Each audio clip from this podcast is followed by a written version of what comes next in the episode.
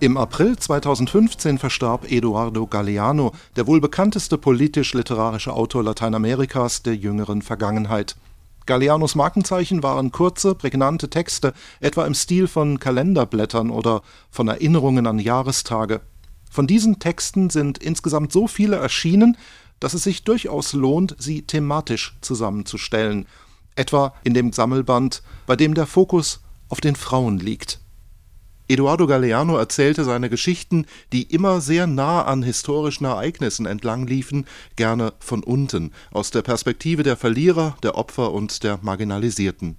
Dabei blieb der Mann aus Uruguay keineswegs bei der Anklage stehen, sondern arbeitete heraus, worin die Kraft liegt, die jene Menschen da unten besitzen 1982 schrieb er über die Madres de la Plaza de Mayo, über jene Mütter also, die inmitten der argentinischen Militärdiktatur jede Woche öffentlich Auskunft über den Verbleib ihrer verschwundenen Söhne und Ehemänner verlangten. Mit hoch erhobenen Fotos ihrer Verschwundenen schreiten sie Runde auf Runde um den Obelisken vor dem rosafarbenen Regierungsgebäude mit der gleichen Hartnäckigkeit, mit der sie zu Kasernen und Polizeipräsidien und Pfarrhäusern pilgern trocken vom vielen Weinen und verzweifelt vom vielen Warten auf die, die einst da waren und nun nicht mehr da sind und vielleicht doch noch sind, oder wer weiß. Frauen und ihr nachdrückliches Eintreten für ihre Nächsten. Unter dem einfachen Titel Frauen liegt seit kurzem eine Anthologie mit mehr als 170 kurzen Galeano-Texten vor von der märchenhaften Scheherazade, der Erzählerin aus Tausend und einer Nacht, über historische Figuren bis hin zu zeitgenössischen Politikerinnen, Künstlerinnen und Aktivistinnen reicht der Spannungsbogen. Galeano besingt dabei keineswegs nur Vorbilder und positive Heldinnen, oft rückt er gescheiterte Frauen in den Mittelpunkt.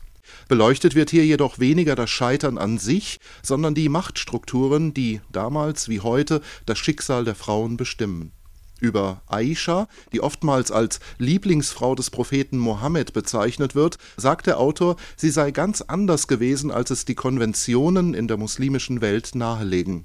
Und er erzählt die erstaunliche Geschichte von Aisha als maskulin wirkender Feldherrin, die am Ende doch nur zur Rechtfertigung althergebrachter Geschlechterrollen herhalten muss. Heutzutage verbieten viele Moscheen Frauen den Zutritt. Doch in jenen Zeiten waren die Moscheen die Orte, wo Aischa die Brandreden hielt, die das Feuer des Volkszorns entzündeten. Dann griff sie, auf ihrem Kamel reitend, die Stadt Basra an. Die lange Schlacht forderte 15.000 Gefallene. Dieses Blut begründete den Hass zwischen den Sunniten und den Schiiten, der heute noch Opfer fordert. Und einige Theologen urteilten, dies sei der unwiderlegbare Beweis dafür, dass die Frauen Katastrophen anrichten, wenn sie der Küche entfliehen Eduardo Galeano hat in seinem bekanntesten Buch Die offenen Adern Lateinamerikas die Geschichte der Abhängigkeit der Menschen im Süden des Doppelkontinents dargestellt.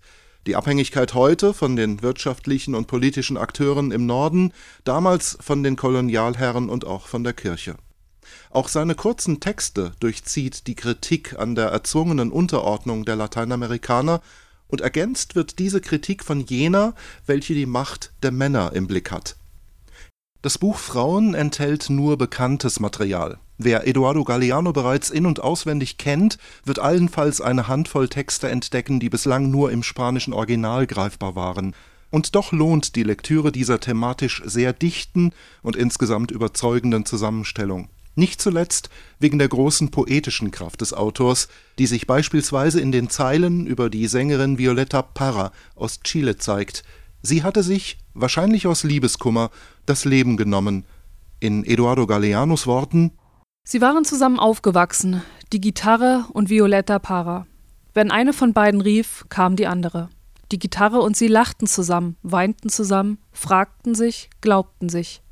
Die Gitarre hatte ein Loch in der Brust, sie auch. Am heutigen Tag im Jahre 1967 rief die Gitarre und Violetta kam nicht. Sie kam nie mehr. Ein Zitat aus dem Buch Frauen von Eduardo Galeano. Es umfasst gut 220 Seiten, ist erschienen im Verlag Peter Hammer und kostet 22 Euro